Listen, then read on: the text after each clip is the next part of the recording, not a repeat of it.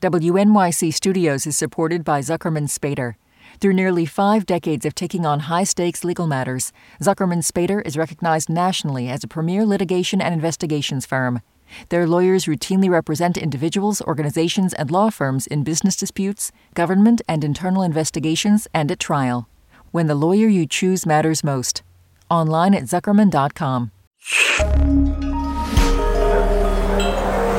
Listener supported. WNYC Studios. Oh, wait, you're listening. Okay. All right. Okay. All right. You're listening, Listening to Radio Lab. Lab. Radio Lab. From WNYC. See? Yeah. The sky was a slate of indigo. We were sitting in the bath, my year and a half old son and I.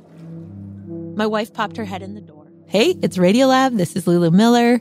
Latif is actually out this week, but I do have another friend with me. Hello. Soren Wheeler, executive editor of Radiolab, man behind the scenes, often pushing us towards things we do or Don't want to do. don't want to do. Yeah.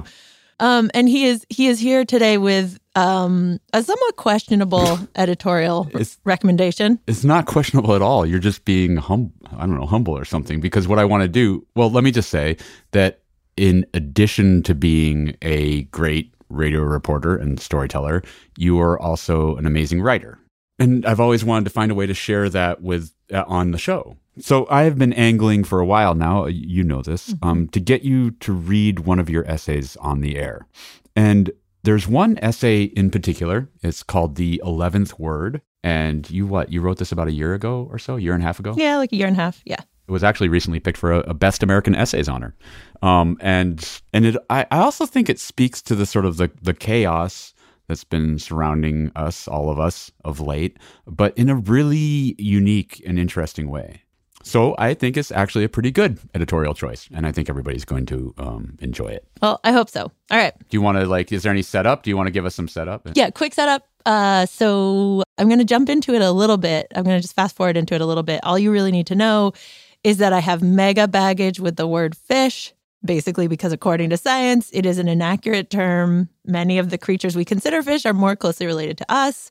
But I think my real baggage is with this fish as an example of this thing we do all the time, which is to group things together that don't belong under one word to preserve a sense of order or comfort or control or whatever. I think it can be a dangerous impulse to believe in our categories. And anyway, so I've kind of been ranting and raving for the last many years about how you need to approach the world with more doubt. And it all boils down to the evils and dangers of the word fish. And then about a year and a half ago, my kid said the word fish for the first time. And so that's what this essay is about. It's about that moment and what happens after. So we're going to just jump right back on in, uh, into the bath. Wheels, you can I'm leave. Gonna, I'm not going to be in the bath, but I'm going to listen.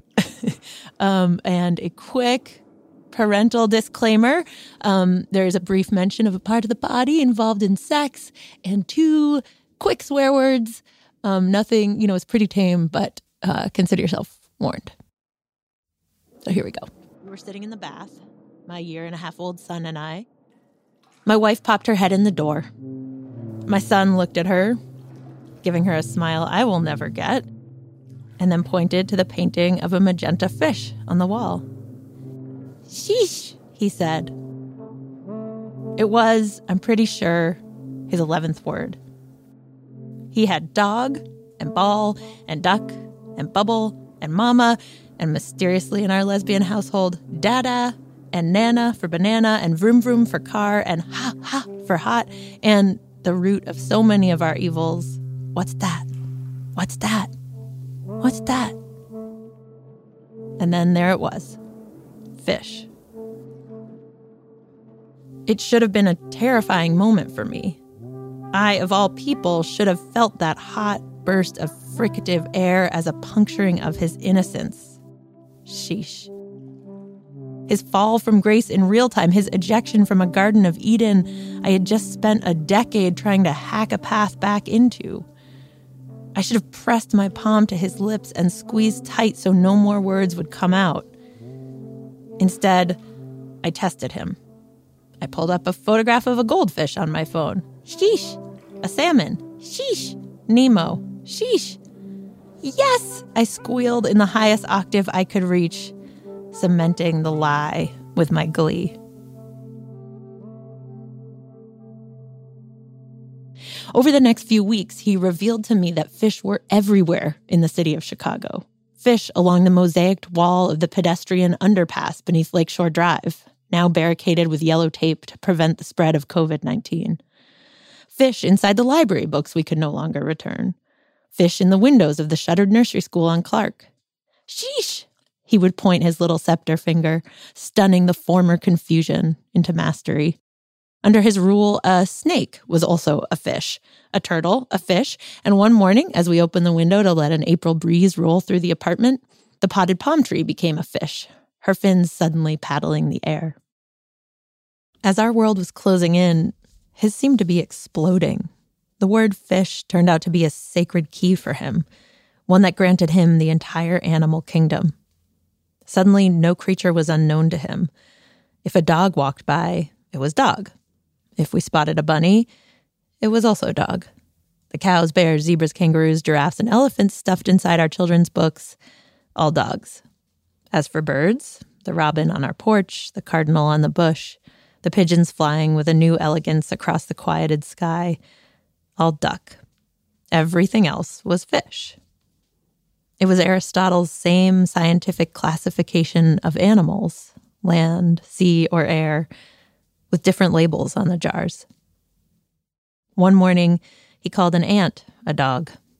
His chest began to puff just a little bit. Mine did too. I did not yet sense the threat.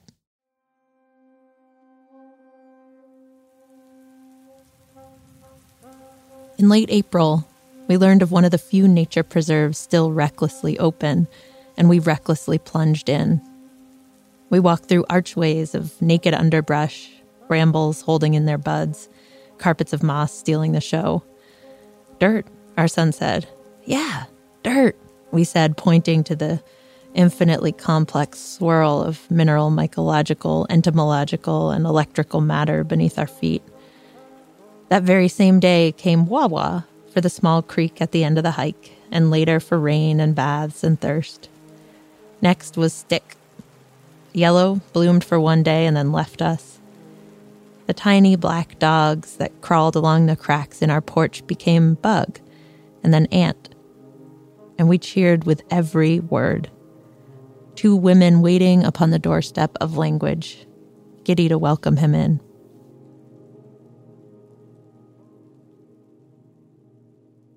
And then five weeks after he first said the word fish, it happened. We shouldn't have gone to see my in laws, but they're young, not even 60. They don't play tennis, but they could. We wore our masks and sat at the other end of a long rectangular table. We put our son to bed in their guest room. Around 10 p.m., we were all still up, still chatting, when our son started screaming. Not crying, screaming. It was a sound we'd never heard. My wife went up, but after a few minutes, the volume had not lowered. I leaped up the carpeted stairs, worried he was sick, worried he had a fever, worried he had. But my wife shook her head, puzzled. He isn't hot, she whispered. I took him into my arms, sure I could settle him, but he recoiled. He looked up at me with no recognition. We tried everything rocking him, showing him a book, the one with the penguins who like each other so much. We tried warmed milk. Nothing. Finally, my wife took him over to a framed photograph of Coptic tapestries. Various trees birthing goat like creatures with curling horns, and snail like creatures with spiraling shells, and maybe snakes, and definitely vines all coiling into one another in such a hallucinatory way that it probably would have caused me to have a psychotic break if I'd been as disoriented as my son. My wife got him up close to the glass and started whispering the names of what she thought she saw. Goat, she said, tapping the glass. Flower, snail, duck, thud, thud, thud. And slowly, through shaking inhalations, he settled enough for us to pack up and drive home. Once upon a time, there was a German psychologist whose name I am forgetting, which will itself become relevant in just a moment, who argued that when you don't name a thing, it stays more active in your mind.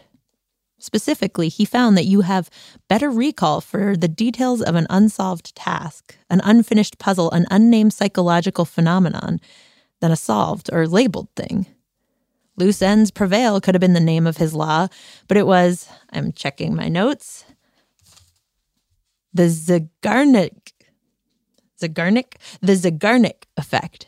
The man's name was Zeigarnik, and she was a woman, not a man, and she was Russian, not German, but still, it has stayed with me. This idea with a hard to remember name about how unnamed ideas are easier to remember. This rabid little law that suggests that unlabeled things gnaw and tug at you with more vigor, their parts and powers somehow more alive when they are left to roam wild outside the confines of our words. With the name comes a kind of dormancy. The name in this metaphor is a trap, the lid on the jar that extinguishes the firefly.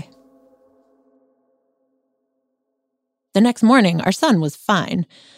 My wife and I weren't. What was that? We said to each other, shaking our heads over coffee prep and neglected dishes, glancing back at him, merry in his high chair. My wife went into work that morning at the hospital where she is a psychologist to kids who have come into contact with chaos's whims, amputations and paralyses and premature birth. She took her supervisor aside and asked if she had any thoughts on a night terror like the one we'd seen. Her supervisor told her not to worry, said it was a common occurrence around 18 months, a byproduct of all the neurological growth that happens around that time. I pictured a lightning bolt discharging from the growing ion storm of his mind. I had done my own half hearted investigating, some fruitless Googling, and a serendipitous phone call with a colleague who mentioned that his toddler had had her first night terror the very same night. We joked that there must have been something in the air. That's reassuring, I heard myself saying, unreassured. I left them for five days. My book tour was canceled. I needed nature. I needed something. I drove to West Virginia. I hiked on a ridge trail and saw a lady slipper orchid, whose name I only learned weeks after I saw her. This, well, vagina on a pedestal that lives on mountaintops. She was covered in dewdrops. She had pastel veins. I thought I was hallucinating. I missed my wife. I listened to Alan Watts's The Wisdom of Insecurity on tape while I hiked. He told me that the root of all our problems is the desire to hold on to anything. Life is inherently flowing, and our grasp to possess it makes us sick. I nodded and tried desperately to capture each beautiful thing I saw I took a picture of the mist, of a toad, of a cairn. I took a time lapse of a sunset, an audio recording of a grouse bleeding for her chicks, six photos of the lady slipper orchid. I ripped up a tiny bouquet of meadow flowers, purple, yellow, and white, and stuffed them in an envelope to mail home. What I find when I get home after a short break.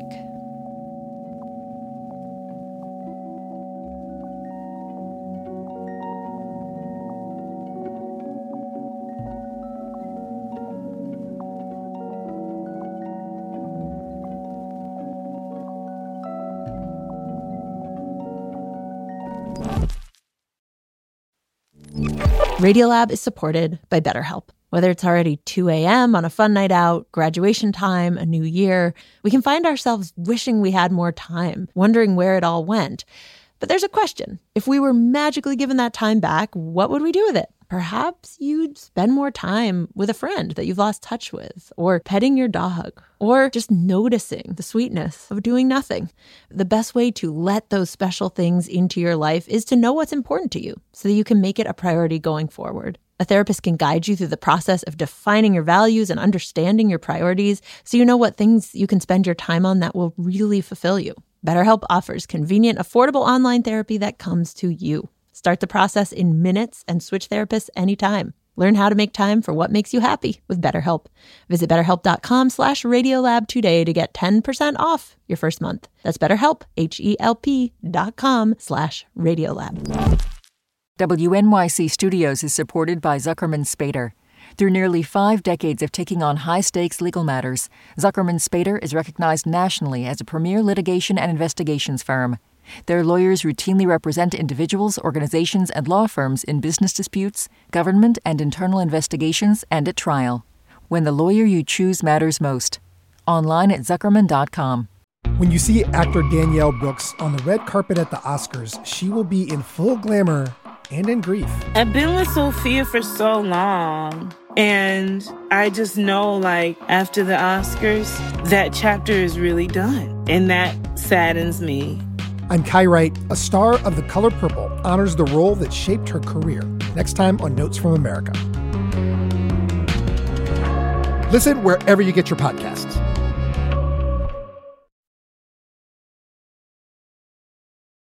I returned home to new words, apple, and help, to the killing of George Floyd, to a citywide curfew. I awoke one night to my wife saying, Lulu, out now. She beelined down the hall to get our son. Our bathroom window was sunset orange with fire outside. This is a communication, I thought, as I wondered what to take.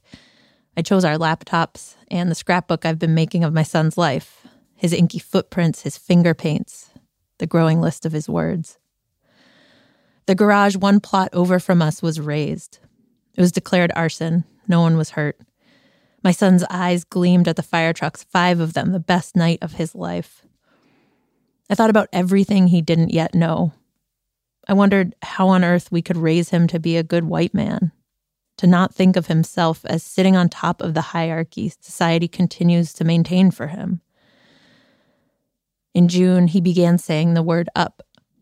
He began rejecting his beloved blueberries, throwing them on the floor, and I would, what would I do? Pick them up. In July, we visited our sperm donor, a close friend who we've decided to call Uncle. Our son's face is his face, but he has no word for him yet. His new word that month was bus. In August, a tornado pushed through Chicago. Flying saucers of roots rose from the cement as the tree trunks fell. I sat in the bath with my son. The thunder was so loud it shook the car alarms awake. My son looked at me with what the fuck eyes. Thunder, I said. Hummer? He said. And I said, Yeah, Hummer.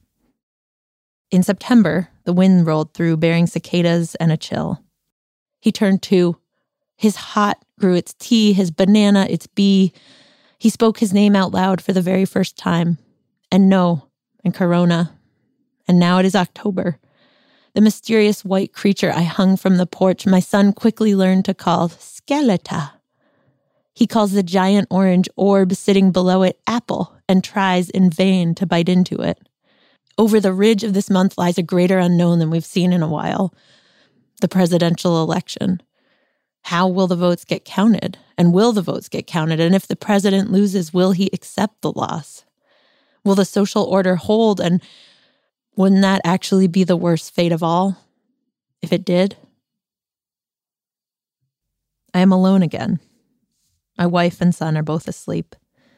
I slip out onto the balcony. I can't see the stars between the breaks in the clouds, but I trust that they are there because I've been told they are there in honor of a more expansive world, in paving the path to progress through doubt, I let myself consider, for a moment, that there are no stars. I try to slip the word star off the stars, or to unscrew it, leaving just the sockets somewhere above me. I try to take down the word above and consider that the stars might be below or inside me. I roll my eyes at myself while trying not to all the same. Suddenly, the words of this essay melt into paint, or maybe to felt, to wooden waves of green and blue. The colors are muted but deep. The fish curl into the stars, which curl into the wind, which forms a kind of tornado at the center of which you can see is the soul, engulfing the earth, re engulfing the soul. There's the sound of laughter, which is rendered as a tiny bouquet of droplets off the tip of Antarctica. The word Antarctica is crossed out. The word Antarctica was never there.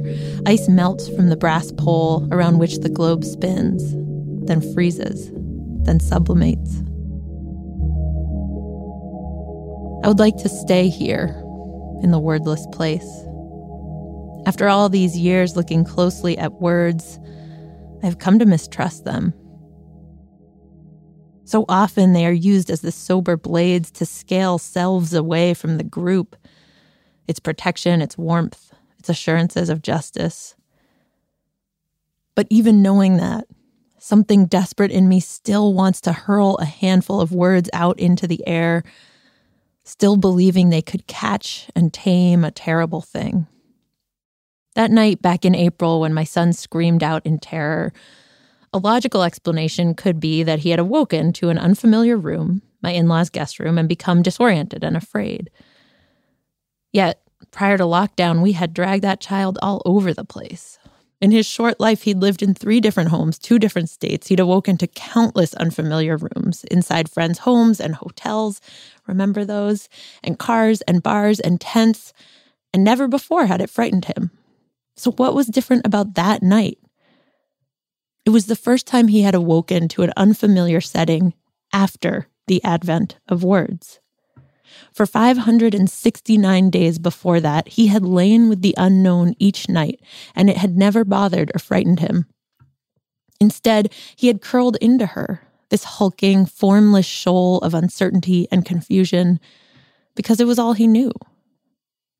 It was only with the advent of words, with the illusion that he could name the whole world, every last corner of it labeled unknown, that the unknown became the enemy, became a threat.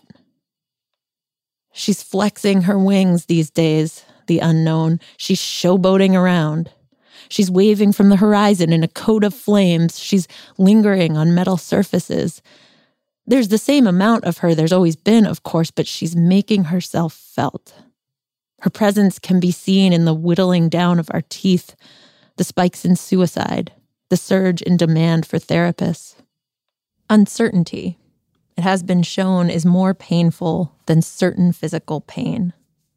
For some reason, the neurologists say we are wired to fear the unknown.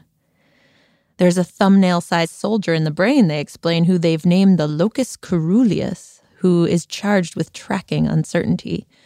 He's useful for a bit. When faced with uncertainty, he puts the brain into a fluid state so it can better run through strategies to keep you safe. But when the uncertainty won't let up, that fluid state starts to wear on the body. Such extended vigilance leads to exhaustion, to a measurable increase in stress. The strongest kind of fear is fear of the unknown, declared H.P. Lovecraft nearly a century earlier. But what if they're all wrong? What if we are not, in fact, fated to fear the unknown? What if that fear only starts with the advent of words? With the false belief that a named thing is a known thing. Perhaps it is our words that transform the hulking unknown from friend to foe. It is a tidy theory. It allows me to explain away the fear that something's wrong with my child, that his anguish is unsolvable, unknowable. If I can name it, I can swat that haunting look in his eyes when he no longer knew who I was away forever. With fish came every last creature on earth. The ducks are still ducks, but now owls are hoo hoos. Both rocks and curbs are stone. He's got fern and mushroom and umbrella and bus truck. His chalk is cock, and the gay guys next door can't stop laughing. The flippered mammals of the sea have all sprouted ruffled collars. Dollfish, he calls them, animating the world with his wrongness, shaking us all temporarily awake. A few weeks ago, I sat in the park under a heavy beam of wood that could kill me in an instant. But I trusted it wouldn't because I had named that thing Branch. In that same park, I watched a man, face twisted, run hard in my direction. But I trusted he would not kill me, was not running from a thing that might kill me because I named him Jogger. Behind me, dozens of 10 ton death machines whizzed by that I named Truck. I named the flat ribbon of asphalt upon which they drove road, and in road I trusted. With each word comes a false set of assurances that now you know how it will behave. We have the coronavirus totally under control, said the president the day after the first case was discovered in the US. With fish came a certainty about the entire animal kingdom. Although maybe I'm wrong. He's still got no word for cicada. He's never named a firefly. That night in the bath, so many moons ago, the same moon ago, the light gave off its last indigo sparks of day, and he spoke his eleventh word. I heard it only as a mother. I clapped at all the finned creatures he had just caught in one syllable. I believed that he was drawing closer, each word a stepping stone thrown to walk him nearer, nearer to me. And yet, the truth I knew even then, maybe, is that each word was another brick in the wall being erected between us, an experience named instead of shared. I pulled the plug and watched as he watched, delighted, the water drain away. By the time it was gone, it was night. I wish now that I had lingered just a little longer in the warmth of that water, in the waning days of wordlessness, when confusion was still everywhere, when confusion was still nothing to fear.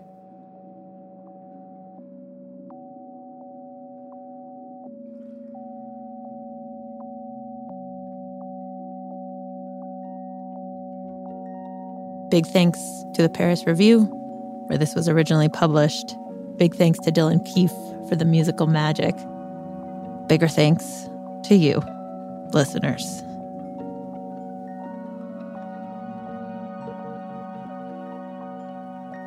And by the way, if you haven't checked out the lab yet, take a peek. It is our way that we're trying to make supporting the show a little easier. Plus, there's all kinds of cool swag special virtual events, extra audio gifts. Uh, to check it out and maybe sign up to become a supporter, head over to radiolab.org slash join. Latif and I will be back next week. See you then.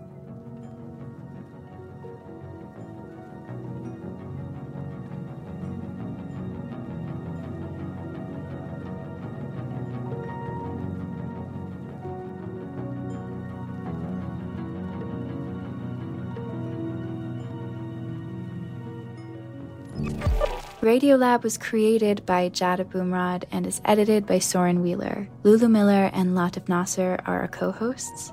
Susie Lechtenberg is our executive producer. Dylan Keefe is our director of sound design. Our staff includes Simon Adler, Jeremy Bloom, Becca Bressler, Rachel Cusick, W. Harry Fortuna, David Gebel, Maria Paz Gutierrez, Sindhu Sambandam, Matt Kilty, Annie McEwen, Alex Neason, Sarah Qari, Ariane Wack, Pat Walters, and Molly Webster. With help from Carolyn McCusker and Sarah Sandbach. Our fact checkers are Diane Kelly, Emily Krieger, and Adam Shibill. You gotta keep doing that. Okay, last one. Say bye bye. Bye bye. No more words. Hello, this is David from Berlin. Radiolab is supported in part by the Alfred P. Sloan Foundation, enhancing public understanding of science and technology in the modern world. More information about Sloan at www.sloan.org. Science reporting on Radiolab is supported in part by Science Sandbox, a Simons Foundation initiative dedicated to engaging everyone with the process of science.